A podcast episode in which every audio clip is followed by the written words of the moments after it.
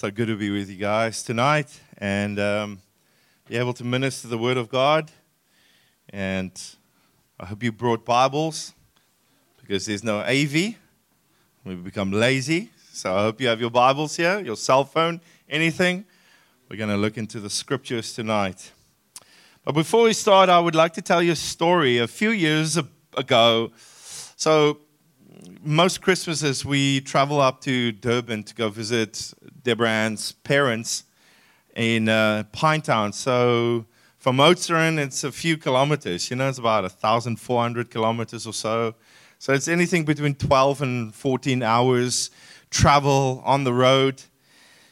And we, we made one of those trips, and in the middle of the night, I woke up with my little nephew, like between myself and Deborah Ann in the bed. And immediately I was irritated because it was a long day. I just wanted to sleep. And this little kid is sleeping between us, and I'm tired. So, and he's taking over my space. And I grabbed a pillow and I grabbed a blanket and I went down to the, to the lounge and uh, I lay down on the couch and I couldn't fall asleep again. Because now God's got my attention and I'm awake. You know, I do ask the Lord many times, you know, please don't wake me up. You have promised that you will give your beloved sleep. I need a lot of it, you know. Please give me sleep. But now I'm awake and he's asking me a few questions and he's challenging me. And the question that he posted to me was this He asked me if I'm really going to sulk about the fact that I just got out of my king size bed. And I was like, okay, I, I, can, I can see where this is going, you know. So he asked me, he says, and you got up from underneath your uh, cotton sheets in a house with your wife and kids and family and all the food that you need. So you guys are starting to get the picture where Jesus is taking me on this one. Then he asked me if the trip we took in our SUV with aircon and power steering was so bad. because he can remember a time when he traveled. you know? And he didn't have an SUV and he didn't have aircon and he didn't have cotton sheets and all those kind of things. well, as an unborn, he traveled 112 kilometers, journey from Nazareth to Bethlehem. His mum was highly pregnant on the back of some animal, probably a donkey, then only uh, to get there and not get the best accommodation they hoped for, and only uh, the bed was a manger. Okay. Well, it was also a king size bed, just by the way.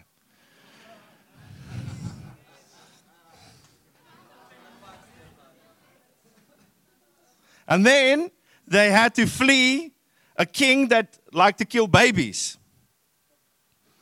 And there is the whole thing about becoming flesh, you know?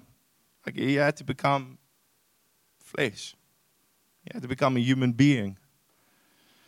And that must have been hard. If you were God, think about it. Now all of a sudden you have to come and live with people on planet Earth. Mortal, dying. See, man was tainted with sin, and he stayed holy and he stayed blameless. Although he became flesh, Jesus never stopped being the Word. Never. And this brings me to my portion of scripture tonight that I want us to read in John chapter 1. So please turn with me. So you can just imagine as I was laying there, I was convicted by the Holy Spirit of my sin. and I also felt the love of my Father. And I just realized how selfish and conceited we have become. We act like little spoiled brats. And the Father so loved this world that He sent His only Son, not a substitute, not a plan B, His Son and here I am lying in my bed bemoaning my lot. Let's turn to John, John chapter 1, and we're going to read from verse 1 to verse 5 and verse 14.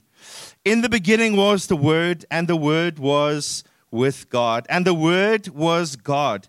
He was in the beginning with God. All things were made through Him, and without Him was not anything made that was made. In Him was life, and the life was the light of the men, of men. The light shines in the darkness, and the darkness has not overcome it. Pop down to verse 14. And the Word became flesh, like I just said, and dwelt amongst us, and we have seen His glory glory as of the only Son from the Father, full of grace and truth. So tonight, I would like us to consider. That's awesome. That's good.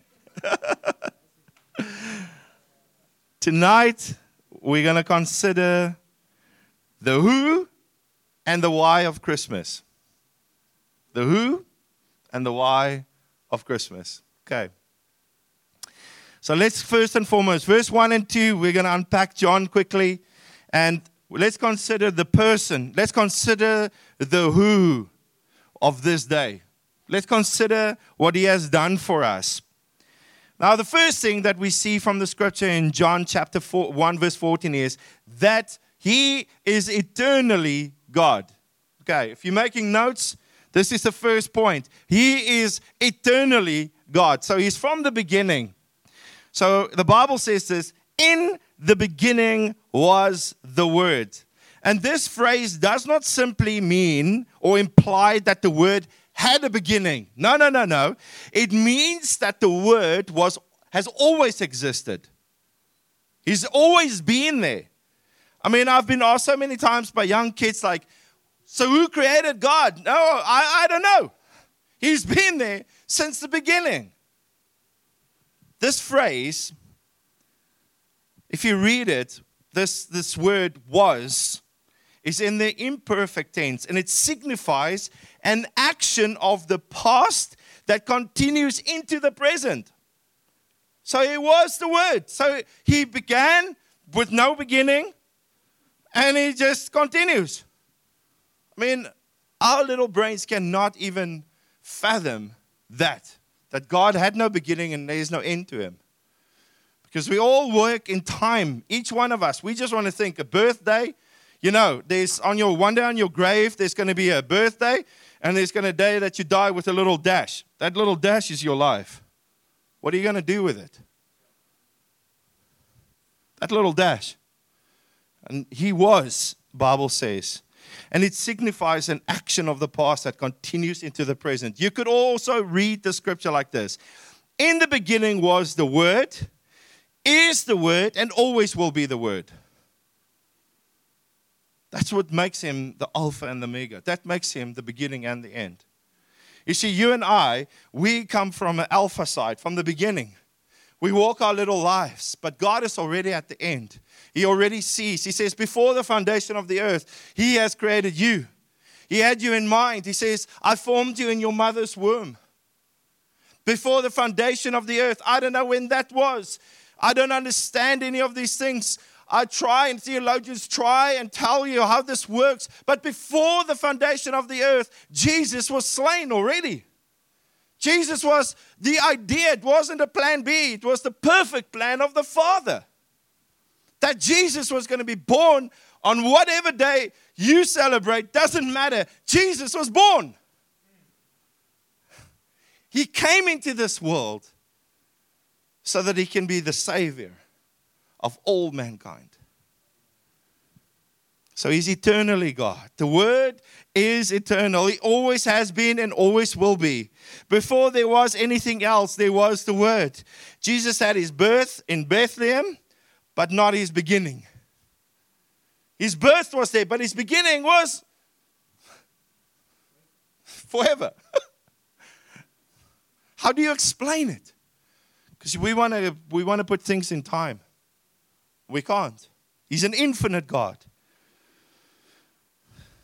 Before there was whatever you want to put in there, there was Jesus. It was not another plan. As John puts it later in his epistle in 1 John chapter 4, 14, he says this, and we have seen and do testify that the Father sent the Son to be the Savior of the world. 1 John chapter 4. The second thing is that we read in the scriptures tonight is that he is equally God. So he's not just eternally God, he is equally God. And the word, that, that, that, that if we translate the word word, in this verse in the Greek, it means logos, and it refers to speech, it refers to reasoning, explanation, a word about something. That is who Jesus is. He is called the Word because a word is a visible expression of an invisible thought. This is why he's called the Word, the Logos, because he's an expression, a visible expression of an invisible thought. Expressed Jesus. We had to see him, they beheld him, they walked with him, they talked with him. That very thing that they lost in the Garden of Eden, Jesus came to actually mend, that we can have a living relationship with Him again, that we can walk with Him again.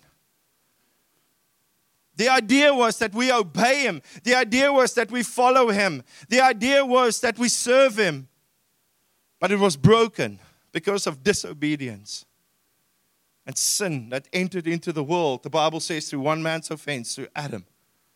But Jesus is called the second Adam, and he comes and he wants to set us free. He wants us bring us back into that union that he had with Adam and Eve. That union of the cool of the day, walking with them, having a relationship, a living relationship with them. That's his desire. That's why Jesus was born. It's not Boney M theology. Because of Christmas Day, man shall live forevermore. That's bad theology, people. Very bad theology, that. Those that call upon the name of the Lord shall be saved. Not because of a little song that Boney M sang. Okay. I say this every year because you're all going to hear it, most probably in Checkers tomorrow. You're going to go, that's bad theology. Bad theology, Boney Jesus is everything God has ever said or will say. He is the expression of the Father. He is equally God. He is everything God is about in human form. Everything. He's not a little, we, we cannot diminish him. He's not a little bit less than the Father. He is perfectly God. Perfectly. John 14. Turn with me quickly to John 14, verse 18. You are in John right now. You should be. John 14, 18 says this. You guys with me? I will not leave you as orphans, I will come to you. That's what he says. Uh, I think this is the wrong verse. John 14, am I in John 14, 18? I will not, yeah, that's it. Uh, no. Uh uh-uh. I don't know. I don't know how I got this one wrong.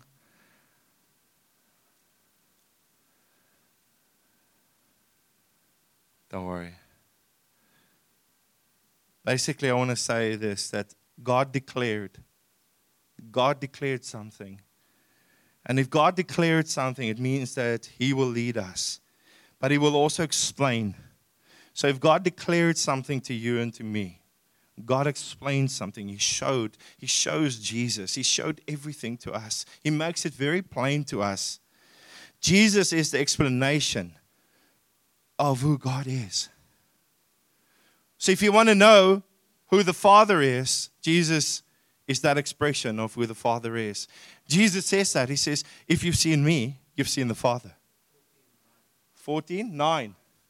Okay, thanks, Francois. Could it be? Said, I have been so long. Oh. Ah, don't worry. It's somewhere there. I made a mistake with, uh, with typing. The third thing that we need to bring is He is essentially God. So he is equally God, he's eternally God, but he's essentially God. The statement that we read in the scripture, and the word was God, is the clearest statement of the deity that we see in the Bible. No one can refute that. No one can say that Jesus, because there's religions that believe Jesus was just a prophet, or Jesus was just a good person, or, or he was human, but he wasn't God. No. Here's the statement it says, and the Word was God. Jesus was essentially God. It's the clearest statement that we can see. Not only is the Word co eternal and co equal with God, the Word is God. That is why Jesus could say the things that he says in John 14, verse 8. There's that verse. Lord, show us the Father, and it is enough for us. Jesus said to him, Have you been with me so long you will not, do not know me, Philip? Whoever has seen me has seen the Father. How can you say, Show us the Father? Says, My Father and I, we are one. And then he could make that statement again by saying, I'm not going to leave you alone. I'm going to send you a helper, and his name is the Holy Spirit because we all one. Somebody asked me the other day, How do I explain the Father, the Son, and the Holy Spirit? And I know this is the crudest way of most probably explaining it.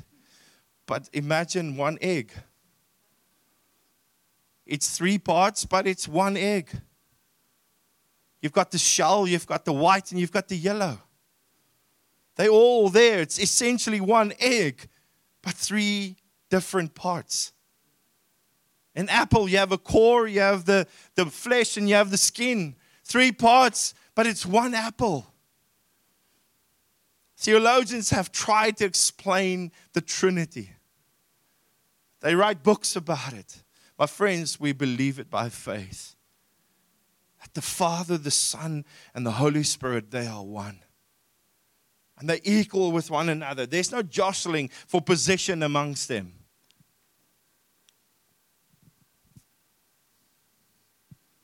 I cannot say, I and my father, when my father was alive, we are one. We can't, I can't say that. It's not true.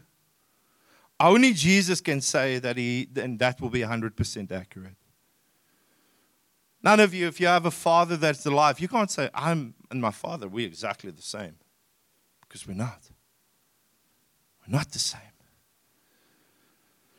You see, when God sent his son into the world, John 3:16, he sent one who was eternally, equally, and essentially God. In other words, when the angel said, Unto you, in Luke chapter 2, verse 11 Unto you is born this day in the city of David a Savior who is Christ the Lord. They were announcing the birth of God in human flesh.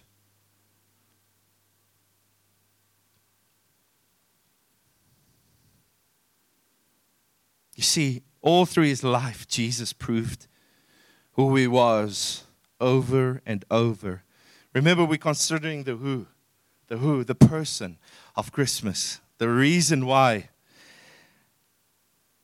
He said things like, Peace be still. Jesus said things like, Rise up and walk. To Lazarus, come forth. To saying things like, Your sins are forgiven. To, It is finished. It's only God that can do that. See, the truth of his deity, the truth of his power was constantly on display when he was on the earth. He showed men the way. When men asked, he said, You need to be born again. And they said, How do we do that? He says, You don't understand. You need to be born from above.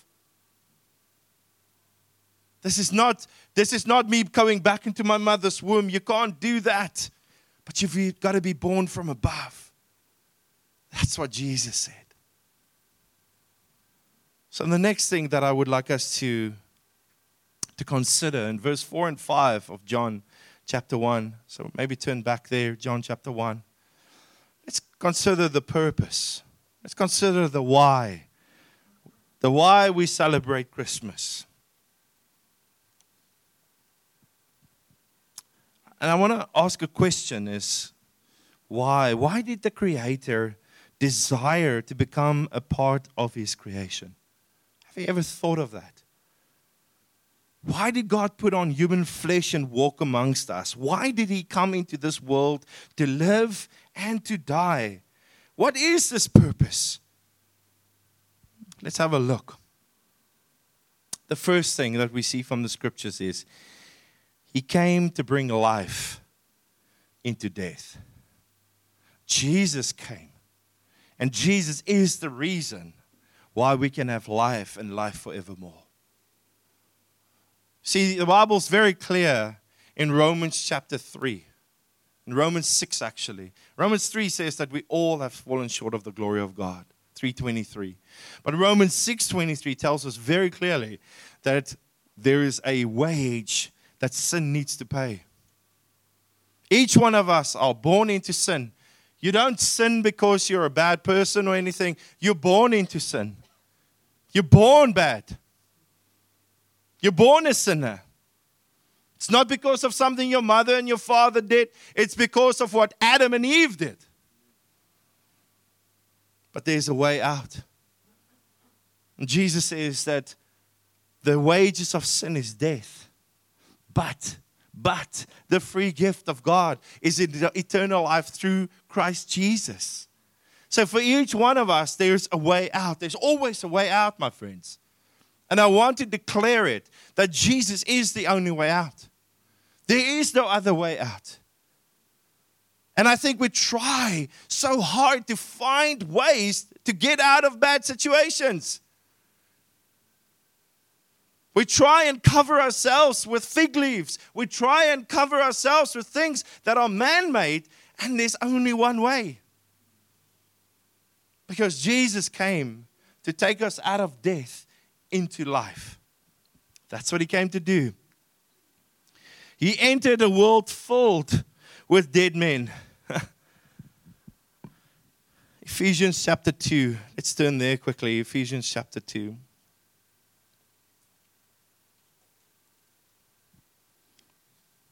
Verse 1 to 3.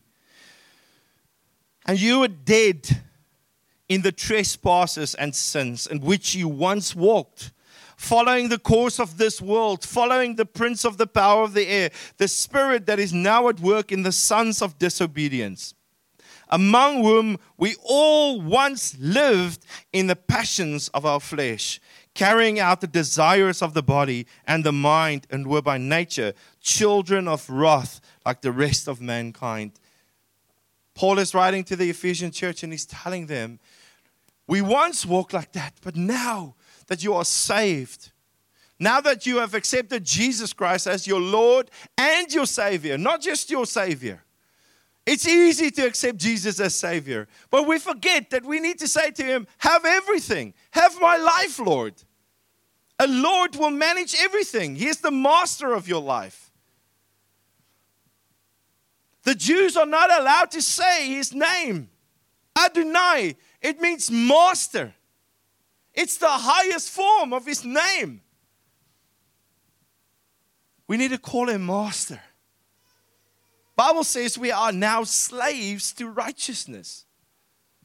I know the Bible does say that we are bond servants and we have translated, but that word is doulos. And it means we are slaves to him. We belong to him. He bought me. Bible says he paid a very, very, very dear price. His life. He paid with blood. I'm his. I belong to him. So if I belong to him, I should do what He asked me to do. I should follow Him. I should worship Him the way that He wants to be worshiped. I should give unto Him. We shouldn't be asking for a tenth, we should just give the tenth. We shouldn't be saying, Come on, let's worship the King. You should just be worshiping the King. We shouldn't be like, oh, come to church, you're going to enjoy. No, you should just come to church because that is where Jesus wants to be and meet with you. We shouldn't be asking, let's go out and tell people about Jesus. No, Jesus would want us to just tell people about him. If you have received the greatest gift, the Bible says that it's a free gift. If you have received the greatest gift of all life, life in abundance in Jesus, wouldn't you want to tell everybody? We sing that song, Go Tell It on the Mountain. We sing it. I want to shout it from the rooftops. When was the last time you shouted his name from the rooftops? I've said this many times. A.W. Tozer said this. He says, Christians don't lie, they just come to church and sing it. Go tell it on the mountain. Go tell it on the beaches. We'll fight them on the beaches. We'll, no, we won't. we won't. He came to bring life into death. Jesus came so that dead men could live. That's why Jesus came, so that dead men could live. The Bible says you are dead. You're dead in your trespasses. You're dead in your sin. You fall short of His glory. You cannot have it. You cannot be in His presence.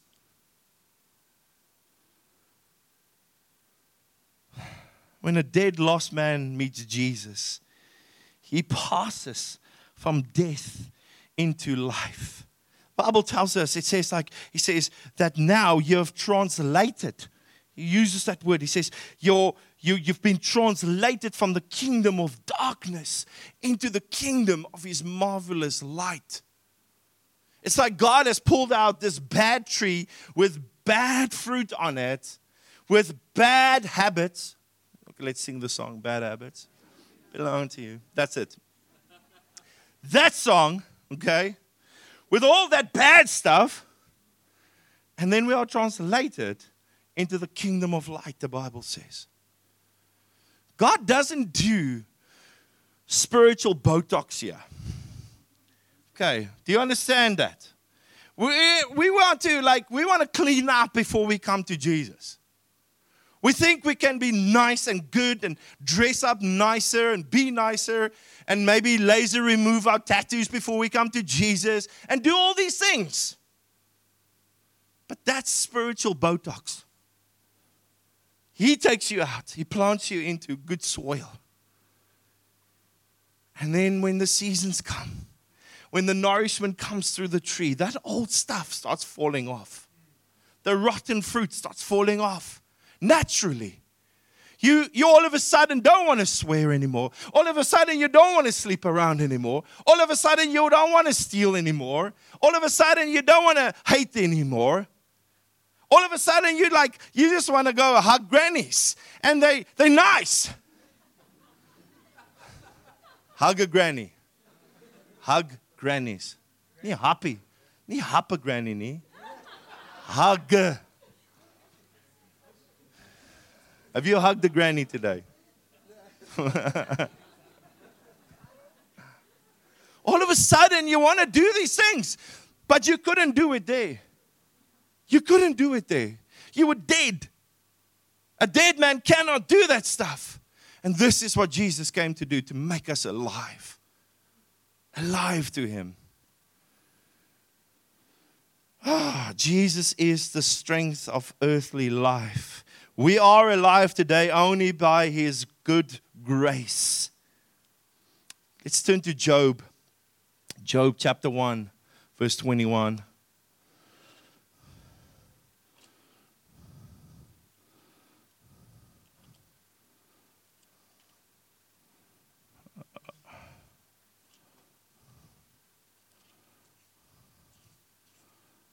Job.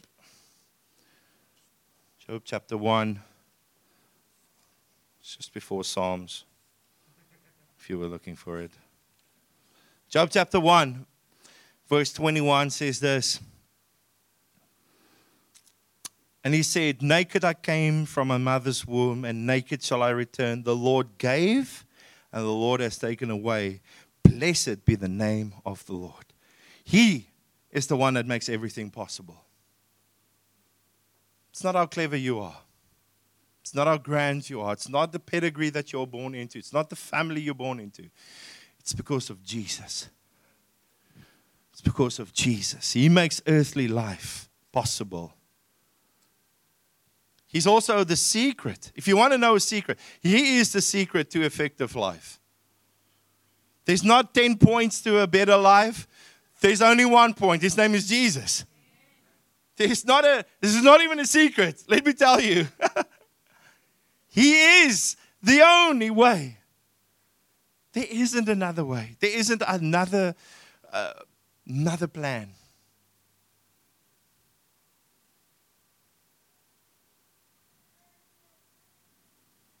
Only Jesus Christ can give you these three things. Three things make life worth living a self fit to live with, a faith fit to live by, and a purpose fit to live for. Only Jesus can help you with all three of those things. Jesus says, I came to give you life and life in abundance in John 10 10. Jesus is the source of eternal life. The next thing that Jesus came to do, he came to bring light into darkness. Okay.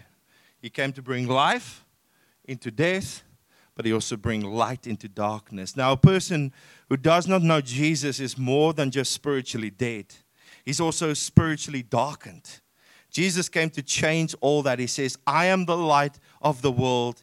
He that follows me shall not walk in darkness, but shall have the light of life. That's in John chapter 8, verse 12. Jesus came to deliver the lost from their darkness and to bring them into his glorious light, like I just explained to you. In other words, he says this in Ephesians 5 8. For you were sometimes in darkness, but now you are in the light in the Lord. Walk as children of light. Jesus has called you to be light. Jesus has called you to shine bright for Him.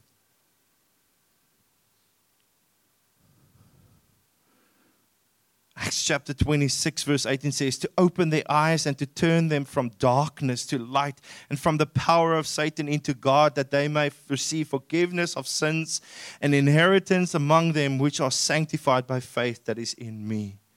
Colossians 1:13 who has delivered us from the power of darkness and have translated us into the kingdom of his dear son. There we see that verse, Colossians 1:13. Jesus came into this world to bring light into our spiritual darkness. That's why. That's the who and the why of Christmas. 2 Corinthians 4 6 says, For God, who commanded the light to shine out of darkness, has shined into our hearts to give the light of the knowledge of the glory of God in the face of Jesus Christ. You know what's sad though? is that the world stumbles blindly in the dark, seeking light in all the wrong places. The world stumbles around. You know, one of the saddest things for me is most probably the biggest indictment on the church ever is that moment when Jesus rides in on the colt and they shout, Hosanna, Hosanna, and, and, and they praise him.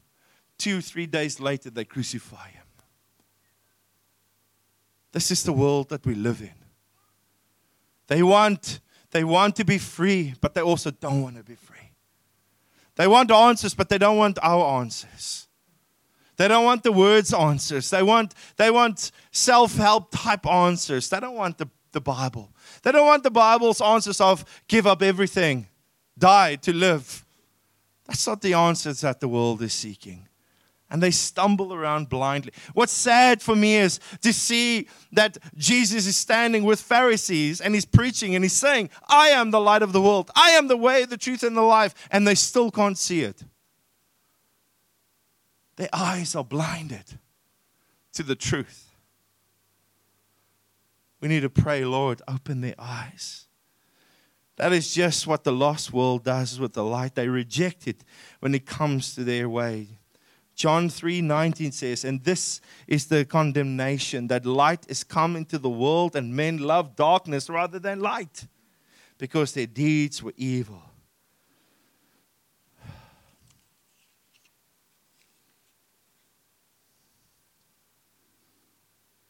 See, it's getting worse. The lost world is actively trying right now to quench the light, to prevent it from shining anywhere. But I have to tell you that light will never be quenched. The light of Jesus will never be quenched. There is a light that is in you, a day that you are, the day that you are born again, saved and set free. Turn with me into Luke, and we're almost done. Luke chapter 11.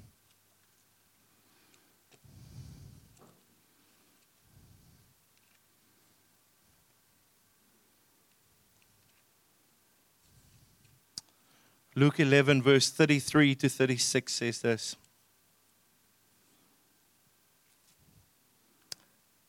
No one, after lighting a lamp, puts it in a cellar or under a basket, but on a stand, so that those who enter may see the light. Your eye is the lamp of your body. When your eye is healthy, your whole body is full of light. But when it is bad, your body is full of darkness. Therefore, be careful lest the light in you be darkness. If then your whole body is full of light, having no part dark, it will be wholly bright, as when a lamp with its rays gives you light. Be careful of what you watch. Be careful. Be careful. So now that you know the who, and the why of Christmas, I would like to ask you a question. What are you going to do about that? What then is the real purpose of this day on our calendar? When the world actually received the biggest gift of all time. I want to tell you a story. I was a few years back, I was standing in, in uh, Rio de Janeiro. And there's a statue on a mountain there called Christ the Redeemer.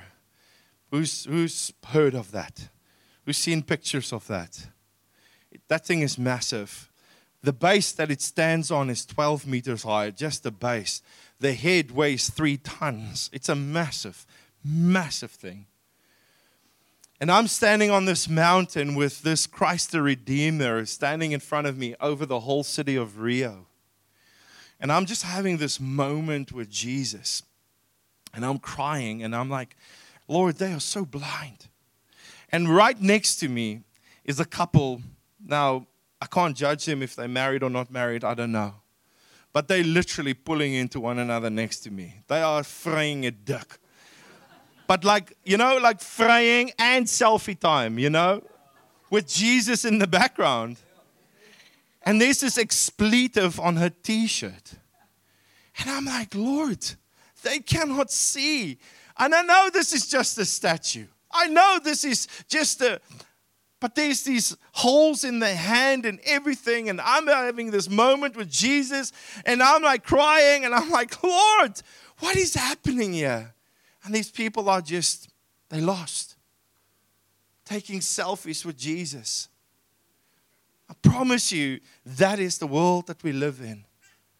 That is the darkness that is in them. And we need to be the light.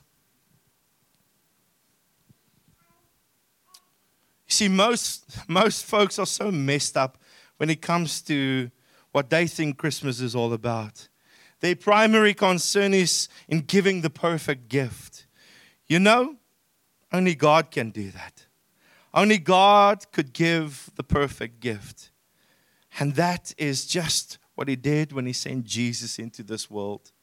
He gave us His only Son, the greatest gift. He gave Jesus to be life for our dead souls and light to our darkened hearts. He gave this all when He gave us His Son. The Bible says, while we were sinners, Jesus did that. So, by concluding, I want to ask you this or say this. Maybe just close your eyes quickly. Maybe reflect on these, on these statements quickly.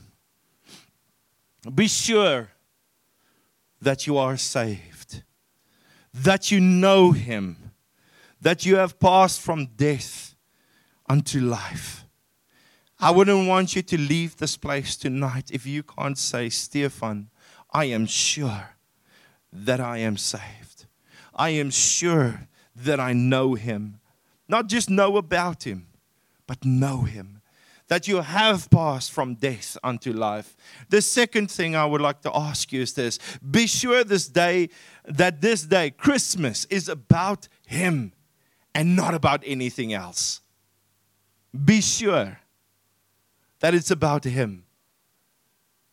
Be sure to give Him the glory. He is due every single day. Be sure and the fourth thing is be sure to let your light shine bright for Jesus.